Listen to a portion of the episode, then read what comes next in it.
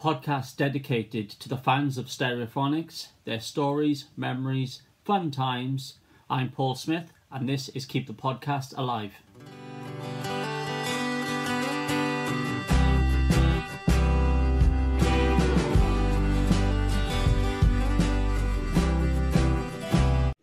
Hello, and welcome to Keep the Podcast Alive. I'm Paul Smith. My guest this week is Jordan Thorne. Jordan, how you doing, mate? You good? All good, mate. It's all good. You?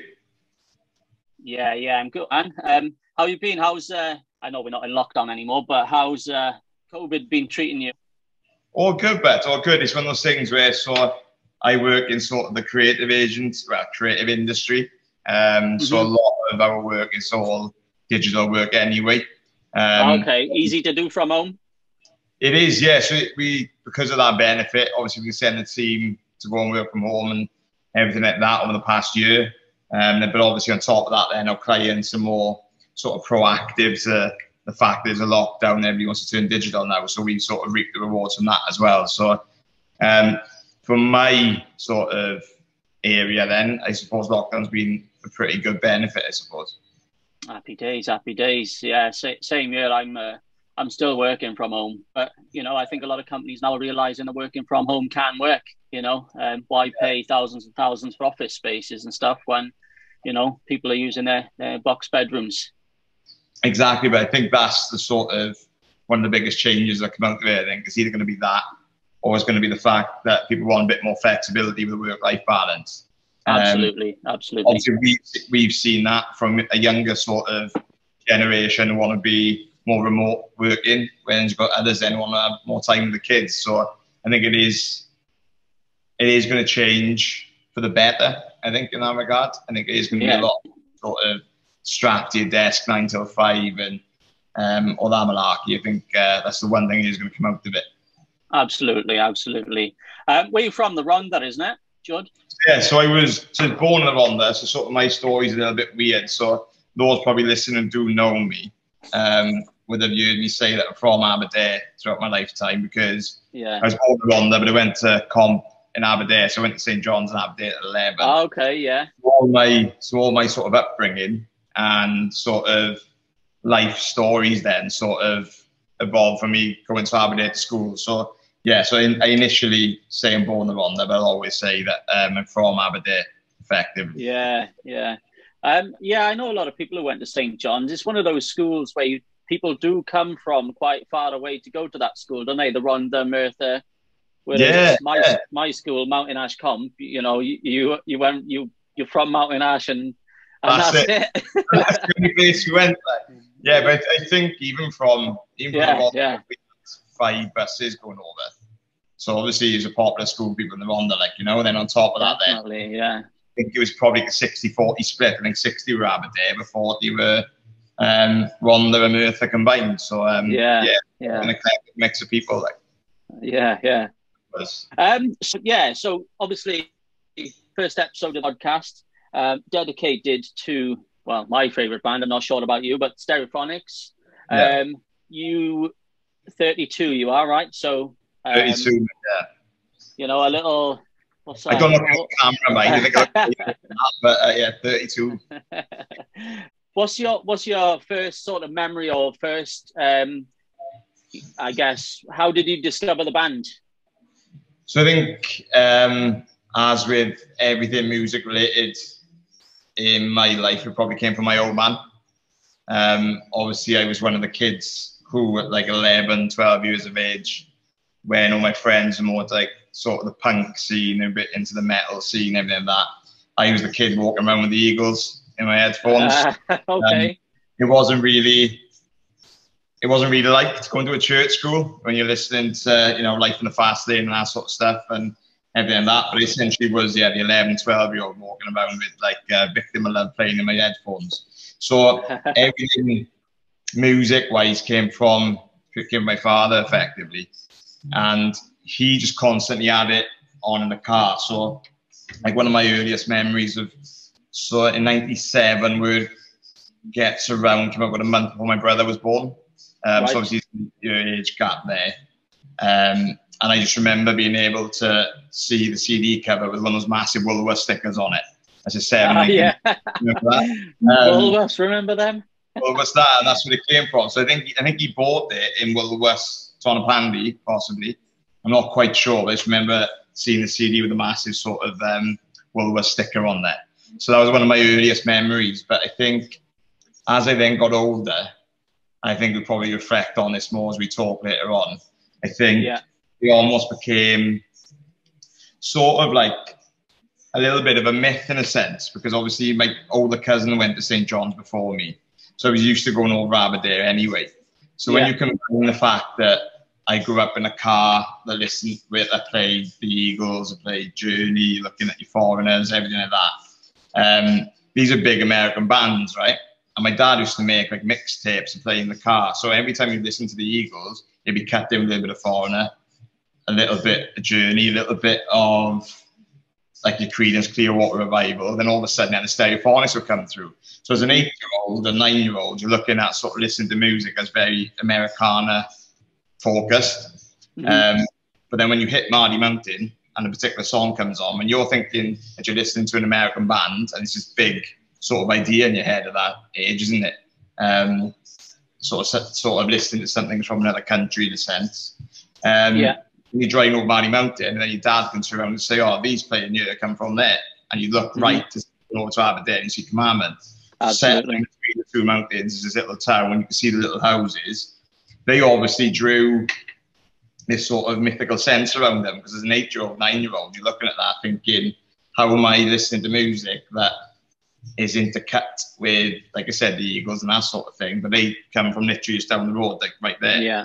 Um, so for me, there was always this sort of, they became giants as, for me as a kid because obviously you're looking at that thinking, Christ, I'm listening to this music, my dad's playing me, and in amongst all those great bands, uh, a band who are like just as much as them, but they literally come from like a little like mining village right there.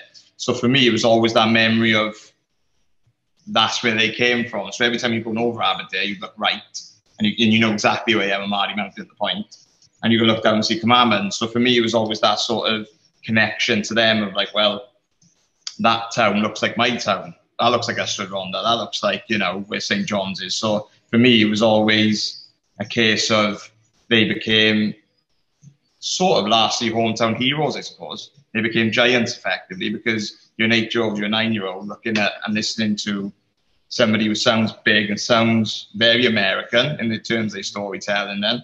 Um, but you're actually relating in a better way because you can understand some of the lyrics and all the stories are pointing at.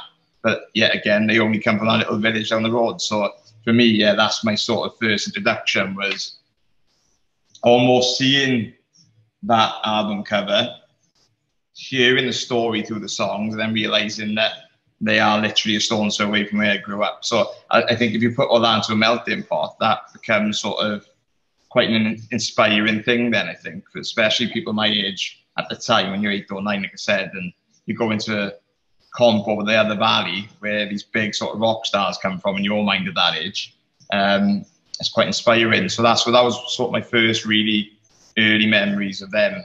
And obviously, then as you grow older, you hear the stories around them, you meet some of them, and that's when you realize actually that you built them up from a young age to be giants, and actually they're just normal, down to earth people. Um, that's it. They, they're, they're one of us. They're one of us, aren't they? They are one yeah, of us. I think so, mate, 100%. And I think it was always that sort of element of like roots and wings. So obviously, when they leave a town, they go away, you always have this image in your head of what they're going to be like. And then obviously when you do hear, or you did, unfortunately, hear the laughter of Stuart Cable sitting in the pub next to you, it was a big bellowing laugh.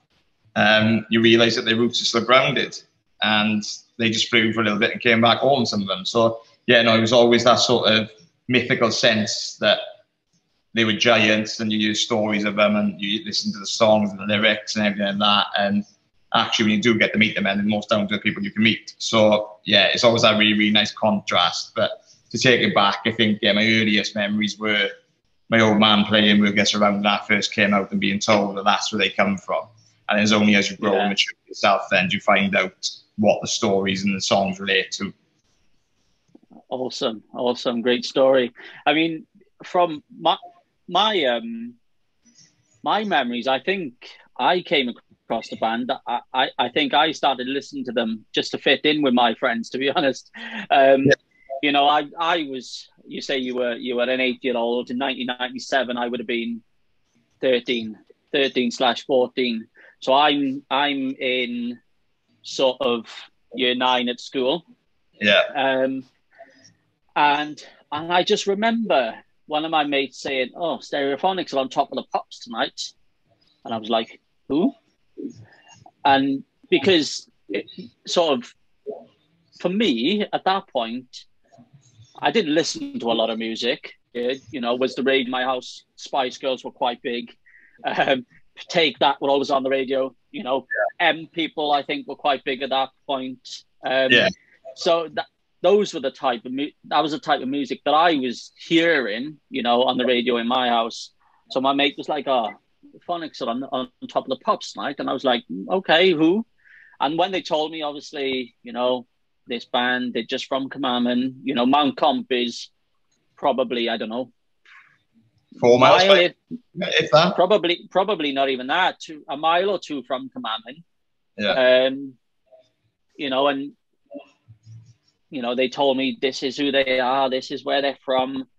And I was like, right, okay. And I went home from school that day and I was like, I made my dad program the video recorder to tape top of the pops for me so I could watch VHS, is it? on the old VHS. But you got to put it on long play just to make sure you get the full episode in.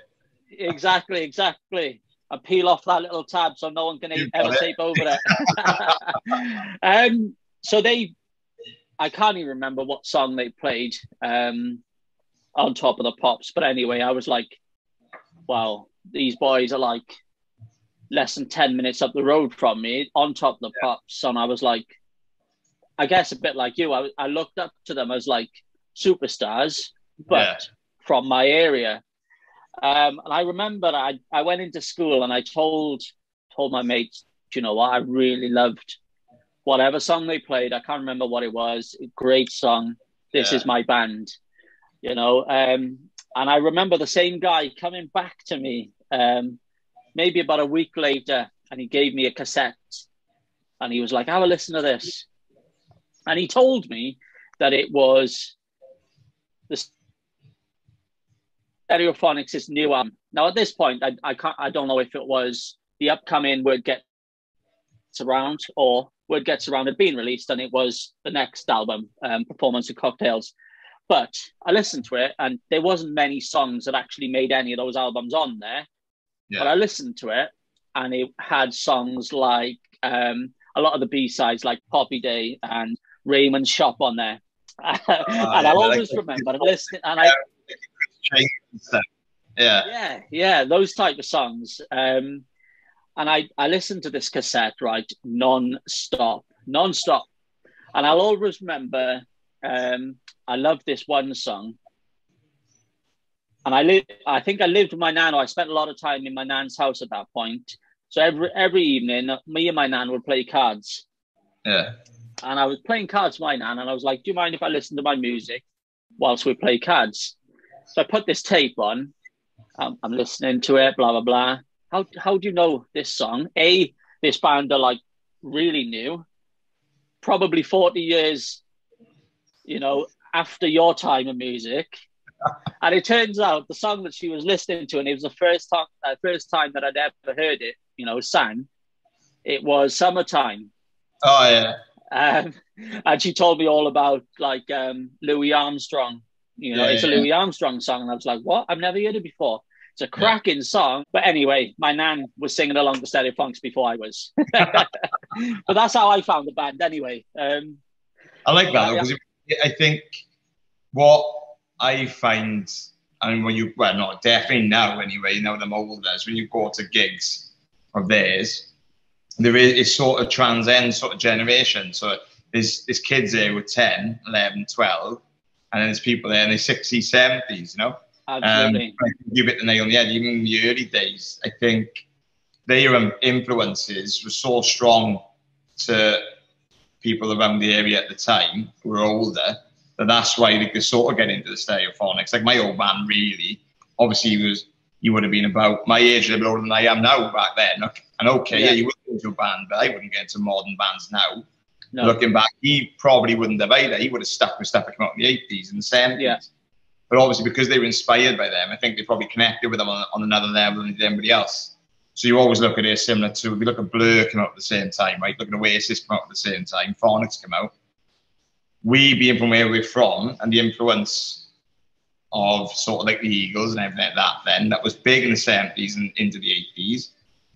A lot more people could connect with that, especially in our area. So I think that's why yeah. they probably, to us, then overcame the popularity of your Blurs, your Radioheads, your um, Oasis, because I think that older generation did connect to them as well, purely because of the influence that was coming through. So, yeah, I'm not really surprised that uh, your nan was that big into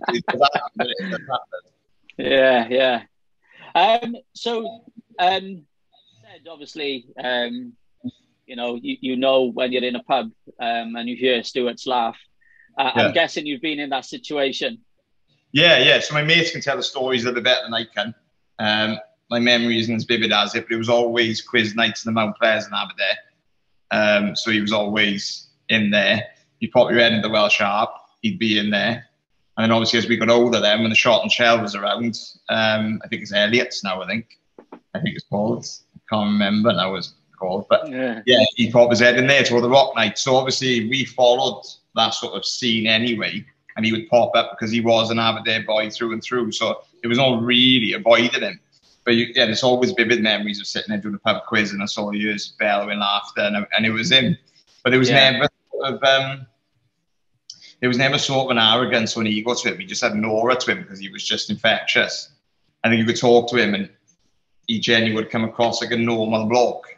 Do you know what I mean? And I think that's yeah. then where the start to blur. So when you when you go from the age of eight to 11, 12, listening to them thinking they are like these big, massive giants because that's what you built them up to be in your mind because of where you're from and because of where they're from and the fact that they escaped the valley and made like a success themselves. When you then see one of them walk into a pub, you're a little bit starstruck. And then you don't, you're, you're naturally gone to them. But then you realise that they order the same pints as you. Now, if this is going out, then people read on, like you on Facebook and that, then this is back in days when we could legally drink at 12, 13 years of age, you know? When I just had my lager top, so I thought I was big and hard and I'd order a Brooks drink. And he'd order sort of something similar the same. And you're thinking, actually, do you know what? There's a there's a common ground here with somebody I've always built up to be a giant. So yeah, there was always this sort of infectious sort of quality to him, I think. Um, and yeah, like there's always memories of that. You put, and you would you go and play um, pool in the back of um, the Welsh Harp, and he'd be in there and he'd be laughing, and he just he drew attention to himself because he was infectious, really. So then that doesn't really leave your mind because, like I said, you're meeting your heroes effectively, or you're being around them, but you're realizing that they are quintessential Valley, which is what we are. And yeah, exactly. It's sort of then that line becomes blurred of, well, actually, yeah, they've accomplished quite a lot but he's just a really, really nice bloke to go with it. And I think yeah. that was always the redeeming quality with him, I think, was the fact that he could just still walk in a pub and still be Stuart from Cwmaman. He was he never walked into a pub and, and was Stuart from Stereophonics. It was always no. this thing of he's one of us and he made you feel like he was you know, you were you were like him effectively, you know. And it was always stories of his house parties where he put you know, ACDC on to five o'clock in the morning. He's blasting out the speakers and everything like that. And everybody idolised him and wanted to go to his parties. But um, yeah, it's just one of those things where I think that did us a world of good getting to see him and getting to know what he's like because that sort of, sort of pushed us on to follow him further then, if you will. Yeah, definitely. I mean, I, I've I've never had the to to bump into him in, in a in a pub like yourself. Um, I never really went drinking in Aberdare um, until. Oh, you missed out. You missed out, mate. yeah, yeah. Uh, you know, I, I must have been sort of, I don't know, close to 20 um, before I went drinking in Aberdare. I was always drinking in the Mount. But several yeah. times I remember, you know, my dad usually on his Christmas works to works do. Um, I mean, he didn't go out drinking much, but he, they'd go out for their Christmas works do. And yeah probably three or four years in a row, I'd get a text, oh, um, you know, Stuart's in the pub, Stuart's in the pub. And I'd always yeah. be like, "Oh, get me autograph, Dad, get me autograph." And I remember one time he called me, um, and he was like, "Oh, Stuart's in the pub. Stuart's in the pub." He, and all of a sudden, "Hiya, but all right." And, and Stuart's on the blow, and I, I, didn't know what to, I didn't know what to say. I was like, "Yeah, yeah, you're all right," uh, and that was pretty much all I could say because, you know, yes, he's he's one of us, but I was like, this is a guy that in your mind you built he, him up. He's like one of my idols. He's one of my idols, and he's yeah. just come on the blow and been all right, but yeah, um, and that, that was the best bit. That was his greatest quality, I think, was just the fact that you know, just down to it was. At this age, I'd be like, I'd love to walk into a pub. Yeah, I'd love to walk into a pub and see Kelly or Rich sitting there, and I'd be like, you know, just to sit down and have a pint, and maybe not even talk to them, just be in their sort of company. Yeah. You know, just to just to feel what it's like, I guess. Yeah. Um, I think I've always heard. Like, yeah.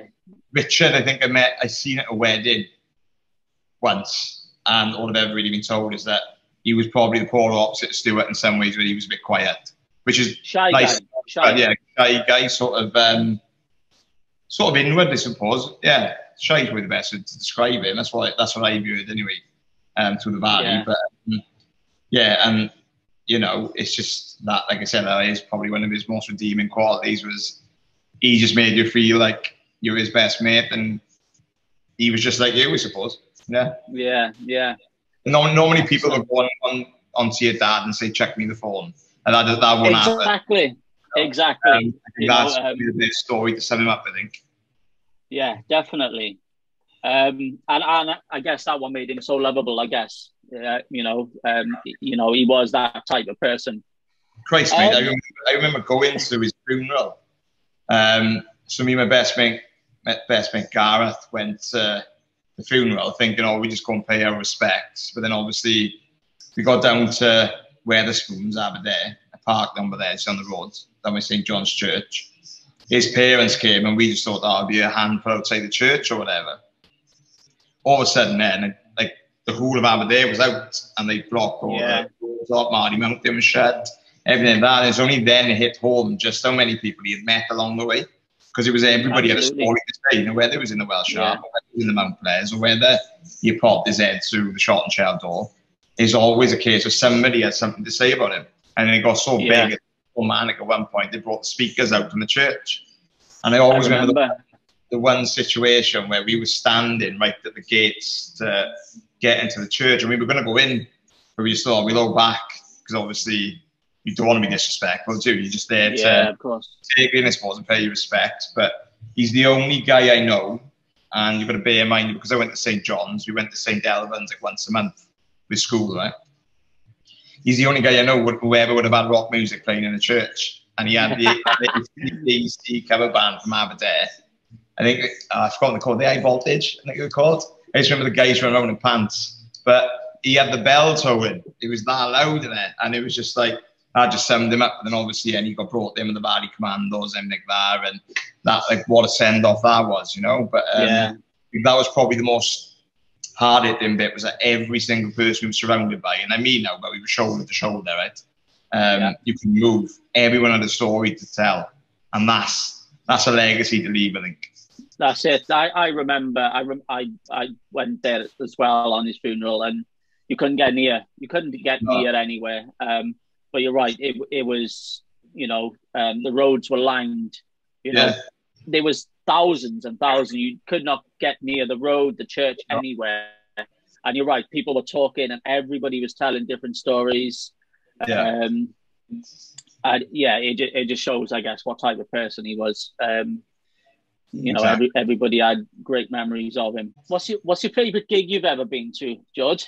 Yeah, uh, you got you got to go back to the earlier days, I suppose. There's always just one or two where I think I've seen him in Bristol a couple of times where there was pre-tour sort of gigs, but they obviously they were a bit more down to earth without any of the flashy lights and everything like that. They were always great back in the day because they always reminded me just how good they were as musicians and how tight they were as a group. Um, you've got to go back to your more funny Cardiff, some new for me anyway, in particular, because that's the sort of that to me, in my personal opinion, I know many people are going to come on this. I know a lot of people are going to see it on Facebook. will disagree, but to me that was like the pinnacle of for the Phonics. Were well when they were at their best, I think, um, being from where we are, and those first two three albums, and when they toured in the back of those albums, those were them at their best, I think. So I got, I'm always going to go back to your Morfas and your Cardiff um, Castles for me. Yeah, yeah. I think I, I probably agree with you. To be honest, I after oh, Jeep maybe, yeah. I, I kind of lost interest in them to be honest, and I think, I think that like, yeah, around at the same time. I think when you look at your sex down each other, yeah, that, that's why you went die down, yeah. Yeah, I think obviously um, there was a bit of a hoo-ha over Mr. Writer, and a lot of people refused to play their music after Mr. Writer, where they thought you know he's having yeah. a pop at you know the media, journalism in general, yeah. and I think a lot of radio stations and and you know magazines and stuff refused to to do anything with them, and I think. I, yeah, I just lost interest because they weren't around as much. Yeah. Um, but I, I think the first three albums are my favorites. Um, yeah, you know, yeah. I, I, yeah, yeah. Um, and then a few years went by, and then obviously Dakota came out, and I was like, bang, we're back. Yeah. And I was like, fuck me, that's a song. That is probably the best song they've ever written at that time. My favorite gig is, I, I do agree that those ones were probably the ones you mentioned, you know, your Morfas and your Cardiff Castles were massive. Yeah. And I don't think they've ever been that popular in the South Wales Valley since. You know, um, yeah. I don't know why that is, but that's how I feel.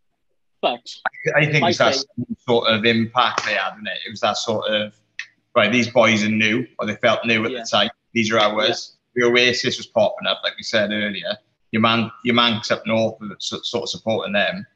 You had your Blurs, who were a little bit, I don't know, fucking odd, in my opinion. So I don't. Third wheel, in my opinion. But yeah, but then I just think it was just that sudden pop of like, whereas the album, the first album was great. Then they obviously Cardiff Castle where they played Bartender for the first time, and you realise this is coming again. So I think they rode a really, really good wave because we all yeah. felt like we, we were with them, and that's how I see it anyway. Um, yeah, yeah, yeah.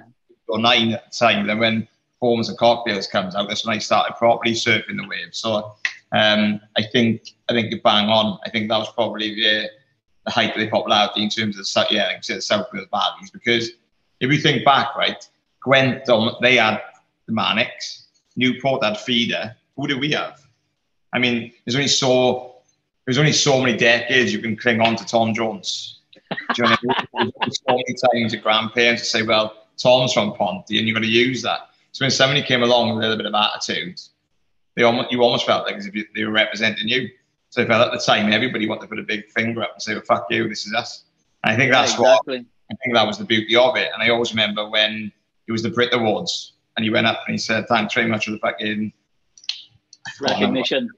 Yeah, and then always in time we got some recognition. Yeah, that's it. And I always remember that coming on telly because I remember thinking, well, actually, that is that's quintessential Barney attitude in a nutshell. I I'll always go back and say that for me, there's so much creativity, especially in the industry I'm in, in the valleys, it just gets overlooked because you're almost yeah. lost to the history books in a way. You're lost yeah. to be the grandsons and the sons of miners, and that's all you're ever going to be from the outside. Um, yeah. I didn't have any miners in my family, but people from outside would automatically assume that you're just one of them. Um, but where we're from, we know when, when we live in those valleys, it is creativity and abundance everywhere. I mean, there's so many characters, there's so many stories to tell, and everyone's got a story. Some people want to be a cowboy, some want to be a comedian, and you've got the hard bastards who want to beat everybody up. You've got the one guy who wants to shag every woman in the valley. So everyone's got a story revolving around these characters. And I think all that came to fruition because we grew up thinking we've only got Tom, as great as he is, bless him. That's all we've been known for is, oh yeah, Tom Jones. But then when these boys came out of nowhere, and they standing in front of national TV saying, you know, what he said, and you think, actually, yeah, do you know what? That's that's a big middle finger up to society as a whole, I think, and how they look at us. So I think, yeah, I think that's what sparked that sort of following from in the beginning. I think. Yeah, yeah, definitely, I agree. Um, It's funny you should mention Tom Jones. My nan told me about the time I gripped Tom Jones by because he tried to chat it up in a pub in Ponty. Yeah. Good old Tom. Um, bless Good old Tom. Good. Uh, he's the one who wanted to shag all the girls in the valley, I guess. yeah, I think that's what he was. I think he did, but I think he did. Well, I think, my, yeah, probably. I mean, my favorite gig. Um, I usually go to gigs with my now wife, um, but the Keep the Village Alive gig in Cardiff City Stadium. Yeah. Um, I went with my old man, and my yeah. old man's a, a, fan of the a fan of the boys. Um, but to see how excited my old man was to go, right? Um, yeah, you know, the day of of you know the gig, it was like an all day for me and my old man. So yeah. I lived I lived in Cardiff Bay at the time. So he comes round to mine. He's like, "Come on, and let's go out." And this is like first thing in the morning. Yeah. Um, so we're down the bay, and we found the only pub down the bay. I can't remember what it's. I think it's called um, the Dock now, but I can't remember what it. Oh yeah, yeah yeah, yeah. It's the it was the only pub that was doing the phonics, you know, the beer that they had. Yeah, yeah, yeah. So we sat in there and we're drinking phonics. I don't even like that type of stuff, but I'm drinking it just because it's phonics, you know. Um, and you know, we get to the gig. Um, he's like, "Come on, in, let's buy some t-shirts." So we buy the t-shirts. then we're in the stadium. He whips out this Welsh flag and he's like, he's going mental. But just it was my favorite just to see the excitement in my old man. Yeah. Um, you know, being at the gig, me and him, you know, us having a, a band that we both love, you know, just just seeing how he, how excited he was and my excitement as well. Great gig. That's my favorite. Yeah. I think I do you know what the one thing I want to do, and this is because I'm stupid now, right? Because it's it's quite small fry, isn't it, when we talk about it? But um my old man has worked shifts all my life, right? So even before he's born, he's four on, four off. And yeah, every time a gig comes up, he'll fall on a shift. And the only thing I want to do, we've seen the Eagles in Millennium Stadium. He took me to that when I was a kid. Um, and I literally just want to get into a stereophonics gig because he's going to introduce me. He loves them just as much as I do, respect them as much as I do. But like you just said, just witnessing your old man sort of get involved in all that and see it and actually get to see him. That's um, that is on my bucket list. That is as small as it yeah. seems. Right? Um, it's just one of those little things where you want to experience with your old man at least once, you know. That's it, and and we've we um just before COVID hit, um, we had tickets to go and see the Who in Cardiff, which has oh, been cancelled now two years in a row. Yeah, so I, yeah. I'm going to see a band that's from his sort of time. Yeah. So um, let's talk about your favorite songs. Have you got a top three? Top three. It's always hard, isn't it? Because you'll always go. I'll always throw just looking in there. That's one of those ones yeah. that's always been with me since. God, I remember listening to that on a school bus. Like I said, going to St John's when I was like 11. Um, on my old Alba CD player. Remember them CD players? Um, Little Walkman. Yeah, exactly. So it's the, that's got to be up there. It's followed me through um, life, I suppose. Um, and ultimately, it's gone through weddings, everything like that. So that's up there. Hurry up and wait. It's got to be up there as well. Um, 100%. I think not up to you. It's got to be up there. You're looking at your sunnies, uh, rainbows and pots of gold. Um, so you can name quite a lot, but I think yeah, for the top three, I'm gonna have to throw yeah, just looking in there, gonna have to throw in hurry up and wait, and then it's got to be. It's either gonna be home to me if you remember that one. Do you remember that one? The B side, home to me. It's a really, really old, rare one. That one. I probably have. Yeah. You probably heard it. It's, I think it's out there on YouTube if you want to YouTube it. I'll have to um, listen. The name doesn't ring a bell, to be honest.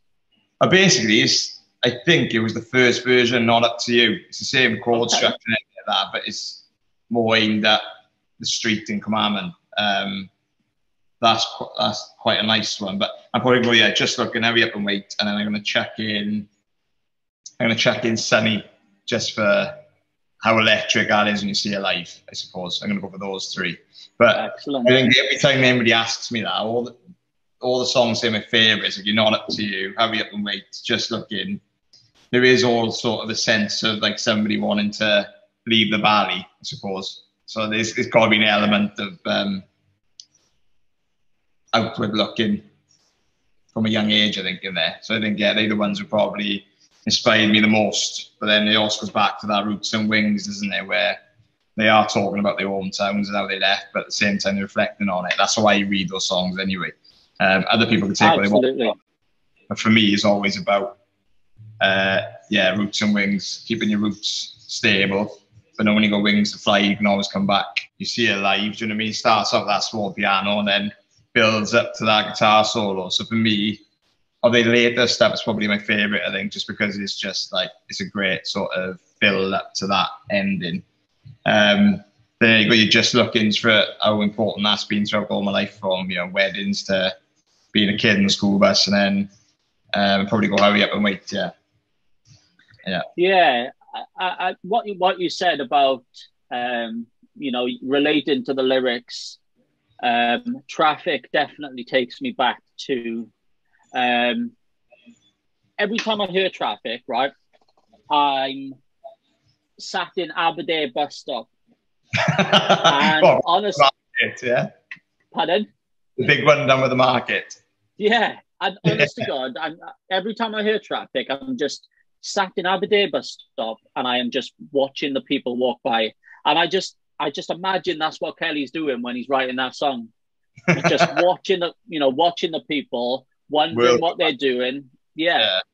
And Yeah. I am a bit of a people watcher myself, and it, I, I, every time I hear that, I'm just like, like I'm just sat there watching these people just walk by, wondering what everybody's up to. Yeah. Um, But that's like and- that's small town thinking in a nutshell, that is, isn't it? mm, Because you're constantly mm, you're writing stories of people around you. yeah. That's and the um, oh, the Stuart Cable one, the one that he wrote for Stuart recently. What bloody? What's the name of it again? Uh, before anybody knew our name. Yeah. the lyrics to that, mate, the lyrics to that, and you could probably relate it to any village in the Cynon Valley, and it is always the same. You know, um, everything that is mentioned in that song is living in the valleys, Yeah. Yeah. I think definitely. I think Um, I think he's he's just got an uncanny knack for that, haven't he? I think I know you can talk all day about inspiration and that sort of stuff and um how they were sort of the Valley boys did good. They got out, got a name out there sort of thing. Um but it's just how he how he writes stories you can instantly relate to, I suppose. Um everybody's talking about um you can relate it to someone that you know. Um, and I think that is because the Valleys is full of characters, like we said earlier. So I think, um, and yeah, particularly that song, definitely. But then you can look at the whole sort of Word Gets Around album, and that is just like, in a nutshell, that is RCT in it. Do you know what I mean? That is Ron the Gun exactly. You know, Exactly. It's one of those ones where, like, think about it. You know, is the biggest anthem at the time was about sort of what a rumor essentially said was a paedophile football coach. Do you know what I mean? Now everybody would have heard that story in, in the valley, and it's an upsetting story from either side of it. I don't know. I don't really know the truth of it, but um, he's turned valley stories and valley rumors into something that you can relate to in a sense. You Yeah. know, everybody. Well, not everybody, but I think a lot of people can relate to suicide. So you look at a local boy, and you look and you think back, and you know you can you can even relate to that a lot these days, where Yeah. people talk about that quite a- quite a lot now, and that's out in the open, and you can relate back to that. Um, so yeah, I think yeah, I think you've hit the nail on the head. He just has an uncanny knack of representing where we're from. Um, now I know there's going to be people on Facebook and people listening to this who are going to be from up north. Could be the Midlands, could be London, even you know, or further afield than that, and they'll they'll paint their own picture to the lyrics. But I think um, we've always got that sort of added little bit of magic to know that we might just know who these people are he's talking about. And I think that's the beauty. And I think that's what um, that's what he's best at. I think is just writing those stories that everybody can relate to. But we have that. Me and you do have that extra little bit of, like I said, magic because we can relate to those stories and we know what was the meaning behind them and everything like that. So, yeah, it's, um, you know, yeah, you, you look at, for example, Not Up to You. I mean, you now one part in the beginning, he's effectively talking about a guy who missed the kiss of his missus going to work in the morning and there was a crash up in Mardy Mountain. And all of a sudden, I think the bloke died, something like that. But all of a sudden, it's one of those things of if you just had that one kiss, you would have missed the oncoming car. And his, his law, and you always grow up those stories like that. Then further afield, you can relate to those little things. So yeah, I think, yeah, it's Matt, he, he does have an uncanny knack of sort of painting a picture of a working class life and working class towns, I like, I suppose. Yeah, definitely, definitely. Um, well, I think we're running out of time, George. Um, I did say, didn't I, they could talk for Wales, but so um, you picked the wrong one for the first episode, I think. to, to be honest, but I was I was worried we'd get we wouldn't get 15, 20 minutes out of it. But um, it, you know, this, this, this, is screaming for a part two, Paul. That's what he's definitely, doing. Definitely, hundred percent. Because after, of the stuff I wanted to talk about hasn't come up, um, you know, so it's, it's definitely open for um, you know part two. Definitely. Um, give me a time, mate, for the first episode. Oh, um, Thank you. I'm to play you out with your favourite song. Yeah. Um, but yeah, cheers, George. Thank you very much for coming on. Thanks very much, Paul Boy. Appreciate it, man. Cheers, buddy. I'll be in touch. We'll we'll do it again. Thank you, buddy. Take care. Cheers, George. Thank you very much for tuning in, guys. That's the end of this episode. Please hit the follow or subscribe button um, to show your support for the podcast, but it will also notify you when the next episode is live.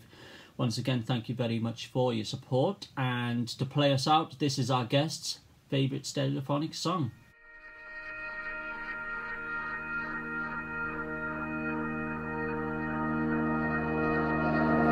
Left late in the rain from the city,